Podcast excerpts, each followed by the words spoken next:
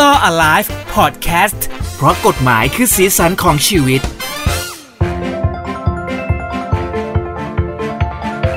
สวัสดีครับ กลับมาอีกครั้งหนึ่งนะครับสำหรับพอดแคสต์นะฮะหูดีพอดแคสต์และเรา Law Alive เพราะกฎหมายคือสีสันของชีวิตครับ สวัสดีครับ คุณผู้ฟังครับ ผมทนายชาติชาติพรบารมีครับ และผมเจพัสวัตพัฒนาเทียนนะครับ วันนี้เรากลับมากันอีกครั้งหนึ่งกับ เรื่องของกฎหมายรอบตัวที่จะหยิบเอามาพูดคุยกันนะฮะ เพื่อเป็นข้อมูล เป็นความรู้เผื่อว่าหลาย ๆ คนเนี่ยอาจจะได้ประสบพบเจอ ประสบพบเจอ แต่เขาก็อาจจะไม่อยากเจอนะ บาง เออ เรื่องเออ ใช่ อย่างเช่นเรื่องของวันนี้นะครับ เป็นเรื่องของการโกงเนาะ ใช่ เป็นข่าวดังประมาณสัก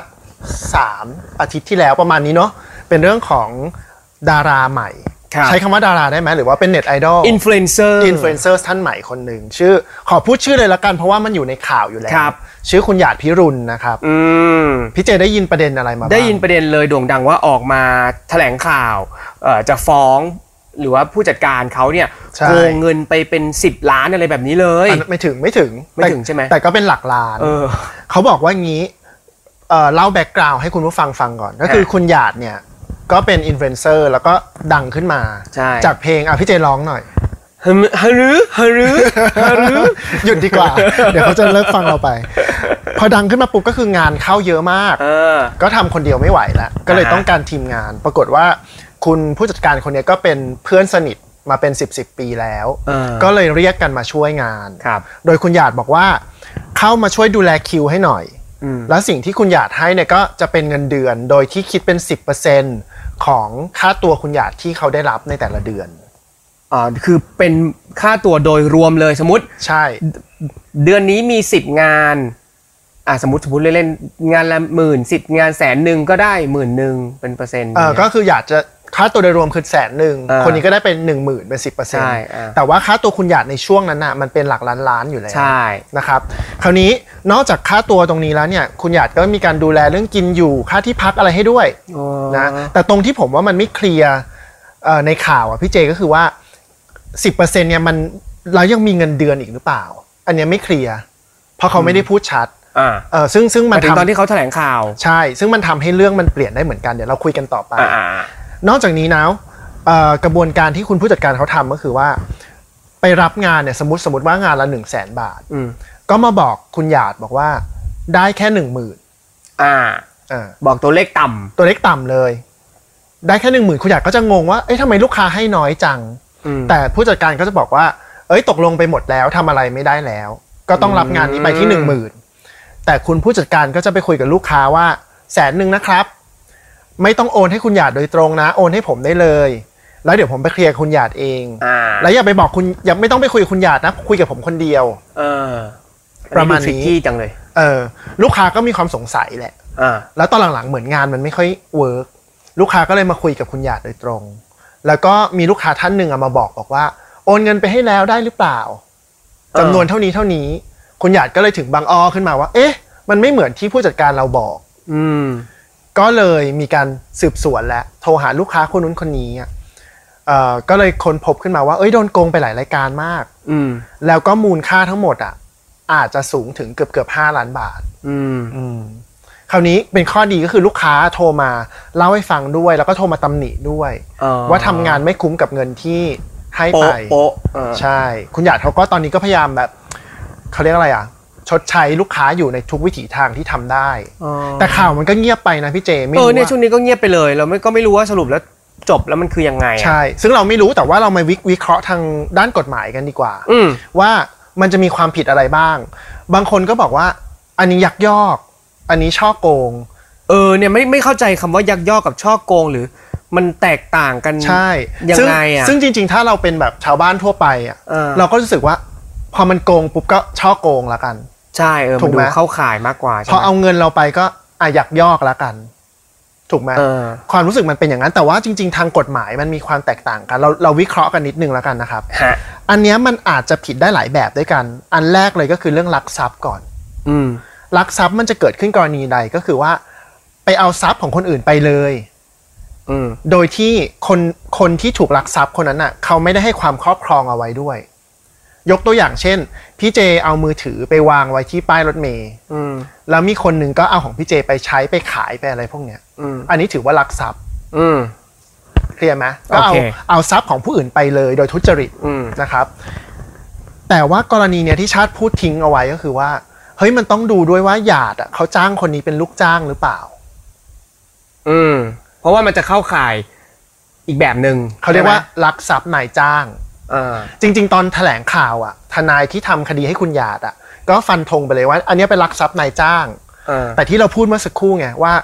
จริง คุณมีเงินเดือนให้เขาหรือเปล่า ๆเออมีเงินเดือนให้เขาหรือเปล่า เขา ห เป็ รื น อ ลูกจ้างคุณหรือเปล่าหรือว่าเขาตกลงกันแค่เป็นผู้จัดการส่วนตัวแบ่งเปอร์เซ็นต์มันก็ไม่ใช่นายจ้างแล้วนะ อ่าถูกต้อง เออ จริง ๆ การดูว่าเป็นลูกจ้างนายจ้างเนี่ยครับมันจะดูที่หนึ่งคือมีเงินเดือนให้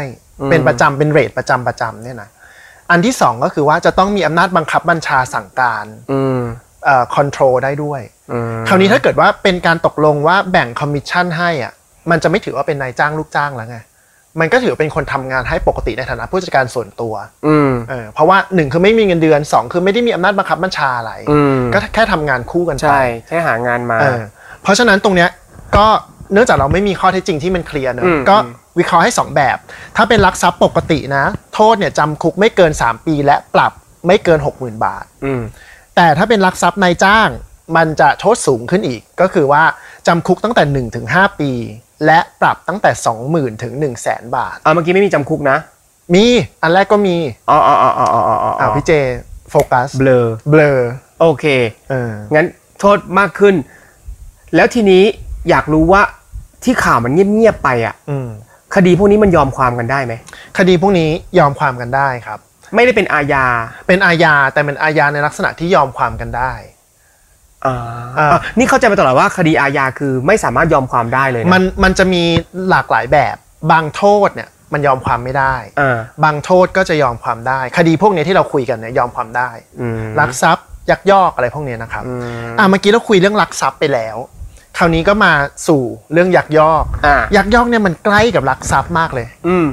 ข้อแตกต่างของมันก็คือว่า คุณเนี่ยเอาทรัพย์ที่ผู้อื่นฝากให้คุณดูแลหรือครอบครองอะไปเป็นของตัวเองโดยทุจริต เรายกตัวอย่างแบบเดิมไหมพี่เจเอามือถือ มาให้ชาติฝากไว้ เออฝากดูแลพี่เจไปเมืองนอกนู่นนี่นั่น แล้วปรากฏกลับมาชาติไม่คืนให้ชาติเอามือถือไปขาย อืม เอออันเนี้ยเรียกว่ายักยอกแหละเพราะว่ามีการฝากให้คร แต่ อบครอง มีการรับมอบอำนาจกันอ่ะ เออให้ดูแลให้ครอบครองเอาไว้ อืม ซึ่งตรงเนี้ยก็ต้องดูว่า เงินที่ผู้จัดการเขารับมาจากลูกค้า คุณอยากอนุญาตให้เขาครอบครองดูแลหรือเปล่า เข้าใจไหม แล้วมันมีหมายถึง มันก็ต้องให้สิ เพราะมันต้องผ่านคนนี้อ่ะ อ่า แต่ว่าอย่าลืมในแถลงข่าวอ่ะ คุณหยาดเขาพูดเลยบอกว่า จริง ๆ อ่ะหยาดบอกเลยว่าให้มาดูคิวอย่างเดียว เงินทุกบาททุกสตางค์ต้องโอนเข้าบัญชีหยาดโดยตรง อ้าวก็ย้อนแย้งนิดนึงว่าเนี่ยเขาจะโกงได้ไง ถ้าเกิดว่ามันโอนเข้าบัญชีหยาดโดย ก็เนี่ย ตรง คือคือมันคือความไม่ชัดเจนอ่ะ อ่า ก็ต้องแอบแอบตำหนิคุณหยาดนิดนึงด้วยแหละว่า อ่า ก็เห็นเป็นเพื่อนกันมั้งก็เลยแบบอ้าวพี่ทำอย่างนี้อีกแล้ว แต่ก็ไม่ได้ว่าอะไรมากมาย อ๋อ แต่จริงๆ ก็ดันปล่อยไป เออแต่จริงๆที่เขาตกลงกันตั้งแต่ต้นอ่ะคือ เงินทุกอย่างต้องเข้าบัญชีเขาเพราะเขาต้องเสียภาษี มันจะได้ชัดเจนว่าอะไรเข้าบ้าง เขาจะได้รู้ อ่าเออ เออ เออแต่อย่างเงี้ยยังไงลูกค้าก็ต้องออกใบกำกับภาษีให้คุณหยาด ถ้าสมมติมันเป็นลายลักษณ์อักษร เพราะฉะนั้นเงินที่เข้าไปชนกับตรงตรงสัมภากรน่ะ มันก็จะไม่ตรงกันน่ะสิถ้าเกิดว่า ถ้าเกิดเขาส่งเงิน ถูกพี่เจพี่เจเข้าใจ เข้าไป ถูก อ่ะเพราะอย่างนี้ก็คือยักยอกโดยตรงเลย คราวนี้เรื่องมันเกิดตรงนี้ไงมันยังไม่ครบปลายปี คือโชคดีอ่ะที่หยาดมารู้ก่อน อ่า คือถ้าเกิดข้ามปีนี้ไปแล้วเราเพิ่งไปรู้ตอนหลังอะ อืม ก็จะเกิดความวุ่นวายขึ้นไปหมดเลยว่า อืม เงินก็ได้ไม่ครบ ภาษีก็ต้องเสียตามเรทที่มัน เออ จริง ๆ แล้วต้อง เออ ต้องจ่ายตรงนู้นน่ะเนาะคราวเนี้ยอ่ะอย่างที่บอกเมื่อกี้คือถ้าเกิดว่าหยาดอนุญาตให้เขาดูแล ครอบครองเงินตรงนั้นน่ะ แล้วเขาเอาเงินไปแบบเนี้ย จะถือว่าเป็นกรณียักยอก อืม ก็โทษก็ต่างกันครับ ก็คือจำคุกไม่เกิน 3 ปีหรือปรับไม่เกิน 60,000 บาท หรือทั้งจำทั้งปรับนะครับ มาอีกข้อหาหนึ่งละเรื่องช่อโกง อ่ะชอบโกง นะ มัน อันเนี้ยเมื่อเขาไปทุจริตหลอกลวงคนอื่น คนอื่นก็คือลูกค้า บอกว่าเอ่อให้จ่ายเท่านี้แต่มาบอกหยาดว่าให้จ่ายแค่น้อยๆเนี่ย อืม ก็ถือว่าเขาทุจริตเพื่อให้ได้ทรัพย์ของคุณหยาดไป อืม อันนี้ก็มีความผิดช่อโกงแน่นอน ก็คือจะโดนยักยอกด้วยโดนช่อโกงด้วย ใช่ใช่ อ๋อ ช่อโกงก็คือเป็นเงินส่วนที่เขาอะเอาไป อืม หมายถึงว่าเมื่อกี้เรายกตัวอย่างว่าแสนหนึ่งให้คุณหยาดหมื่นหนึ่ง อ่า ไอ้ช่อโกงนี่ก็คือไอ้ตัวเก้าหมื่น 90,000 อ่าที่เขาไม่บอกคุณหยาด อืม แต่ว่าในข่าวมันมีว่าหมื่นหนึ่งที่คุณหยาดควรได้นั่นน่ะเขาก็ไม่ได้เอามาให้คุณหยาดด้วย อ้าว เออ ยังไม่ได้โอนมาให้ อ๋อ ตรงเนี้ยเราถึงบอกว่าเนี่ยตรงเนี้ยแหละจะมีความผิดลักทรัพย์ เขาก็เลยโดน หรือว่ายักยอก หลักกระทงแบบนี้ เออมันก็จะรวมๆกันไป เพราะฉะนั้นเวลาฟังก็ต้องวิเคราะห์ครับว่า ก้อนไหนเนี่ยผิดช่อโกง ก็คือไอ้ก้อนที่ไม่บอกความจริง อืม แต่ก้อนที่บอกความจริงแล้วว่า อันเนี้ยหยาดได้แต่ไม่ยอมโอนคืนให้หยาดสักที อืม อันเนี้ยก็อาจจะผิดยักยอกหรือลักทรัพย์ แล้วแต่ข้อเท็จจริงมันเป็นยังไง ก็เรียกว่าโดนเยอะเลย ใช่ สำหรับคดีนี้ เพราะฉะนั้นก็คือคำแนะนำที่เราทำคลิปนี้ เอ ขึ้น อ มา เออเออมีคำแนะนำอะไรแบบ อย่างพี่เจเนี่ยกำลังจะโด่งดังเนาะอืม จะโด่งดังตอนจะ 50 อะไรเงี้ยเหรอ เออ จะทำอะไรเนี่ย ก็แนะนำให้ทำสัญญาให้ชัดเจน อ่า กับผู้จัดการ ข้อ ส่วน นี้ ตั คือ ว ความเชื่อใจโดยที่แบบ ใช่ เป็นเพื่อนกันมา 10 กว่าปีแหละ ใครจะมานั่ง ใช่ โกงเนาะเราก็คิดแบบนี้ส่วนใหญ่ แต่ว่าจริงๆแล้วทุกอย่างมันต้องเป็นรายลักษณ์อักษรชัดเจนเลย ถูกต้อง ใช่ไหม แล้วก็ระบุไปเลยกับลูกค้าก็เหมือนกันก็ต้องคุยกันให้เคลียร์เลยว่า มันต้องโอนเข้าบัญชีของนักแสดงโดยตรง เท่านั้น อืมอืม เนาะแล้วก็ต้องมีหลักฐานการจ่ายเงินการรับเงินอะไรที่มัน จ ชัดเจรินงๆมันก็เป็นเรื่องของการวางระบบของตัวเองแหละว่าวางระบบยังไงคือ เรื่องเงินก็อีกเรื่องหนึ่งเวลาคุยกับผู้จัดการก็คุยกันแค่เรื่องคิว ใช่ ส่วนเรื่องเงินตกลงเขาก็ต้องรับรู้ทุกงาน ใช่ แล้วแล้วบางทีที่เรามีชื่อเสียงโด่งดังขึ้นมา ช่วงแรกเราไม่กล้าเยอะกับลูกค้าไง อ่า ไม่กล้าให้ลูกค้า ช่ เซ็นนู่นเซ็นนี่ ออใช่ใช่ใช่ใช่ แต่จริง ๆ แล้วอ่ะไม่ต้องเป็นสัญญาก็ได้ เป็นลักษณะเป็นใบเสนอราคาเป็นอะไรก็ได้ที่มันมีหลักฐานซะหน่อย ที่มันต้องผ่านตาเรา ใช่ อืม ก็ต้องแนะนำให้ทำอย่างนั้นนะครับ ทุกคนไม่ว่าจะเป็นดาราหรือคนทั่วไปก็อย่าประมาทในเรื่องนี้ ใช่เผื่อแบบบางคนเนี่ยกำลังจะเป็นแบบยูทูบเบอร์อะไรพวกนี้ด้วย ใช่ มันก็สะมันก็สามารถที่จะขึ้นมาเป็นอินฟลูเอนเซอร์แบบหยาดพิรุณได้เหมือนกัน ถูกต้องครับ ก็ฝากไว้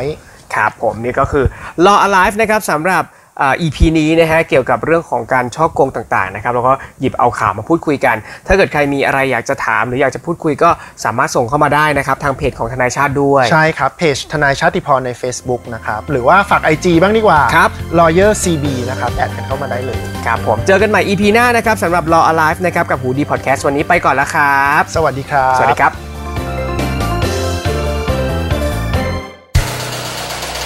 ฮูดี้พอดแคสต์ฮูดี้พอดแคสต์เรื่องที่คุณฟังแล้วต้องร้องว่าฮูดี